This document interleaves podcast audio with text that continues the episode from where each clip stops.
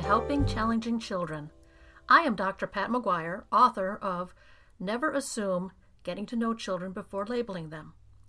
I am also a developmental pediatrician who has worked for over 30 years helping children, adolescents, and families learn how to get along and create the best environment to create happy, healthy, and productive adults.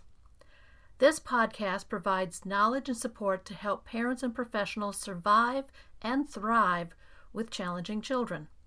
Each episode will look at a topic that affects how children develop, learn, and behave.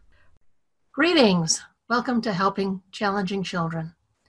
This is the first blog on what I hope will be a long uh, series of blogs and podcasts that will help people understand the who's and the whys of children, which makes them feel challenging to us, but at the same time makes us feel challenging to them. Uh, my name is Dr. Pat McGuire.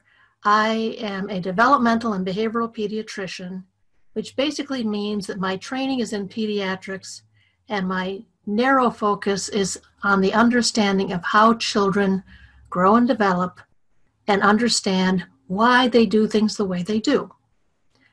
And over the last 30 plus years, I have had the honor of working with over 3,000 children and their families, helping both sets understand who the child is and also why that then affects how they react or behave.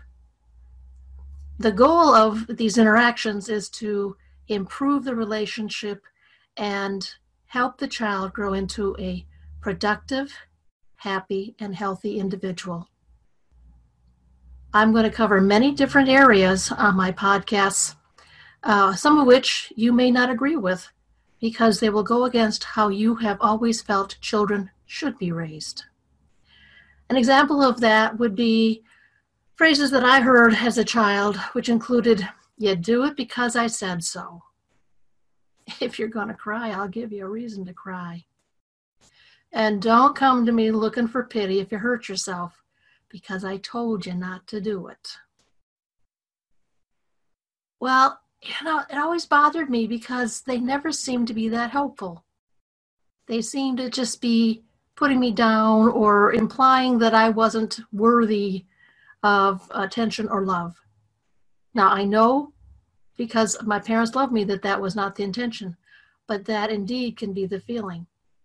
And for a number of children, the feeling is also more of a fact because they live in homes where uh, effective and positive parenting does not take place, but rather what's called authoritarian parenting and discipline rules the day.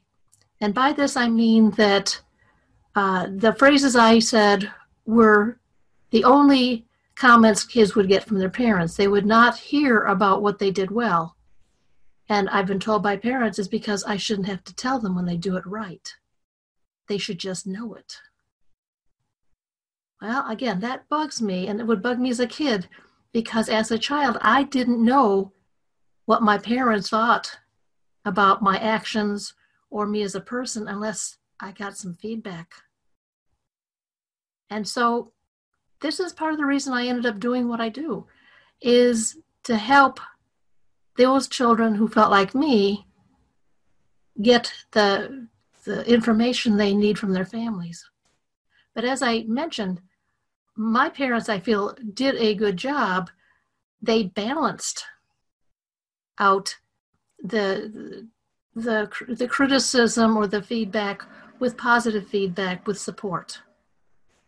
And so I don't want you to get the wrong idea about my parents, but they were using the phrases of the day. They were using some of the parenting beliefs of the day.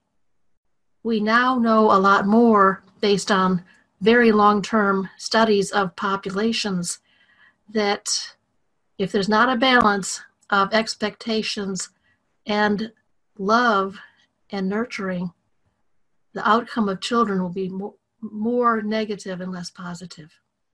So I look forward to having you come join me as I discuss different issues related to children and adolescents and uh, hope to hear from you as to areas that you'd like to learn more about. And it's okay if you disagree with me. Just remember that I won't let it fly if you just say, because I said so. You have to be able to explain your whys. And with that, I'm off for today, and I will see you on the next episode. Bye.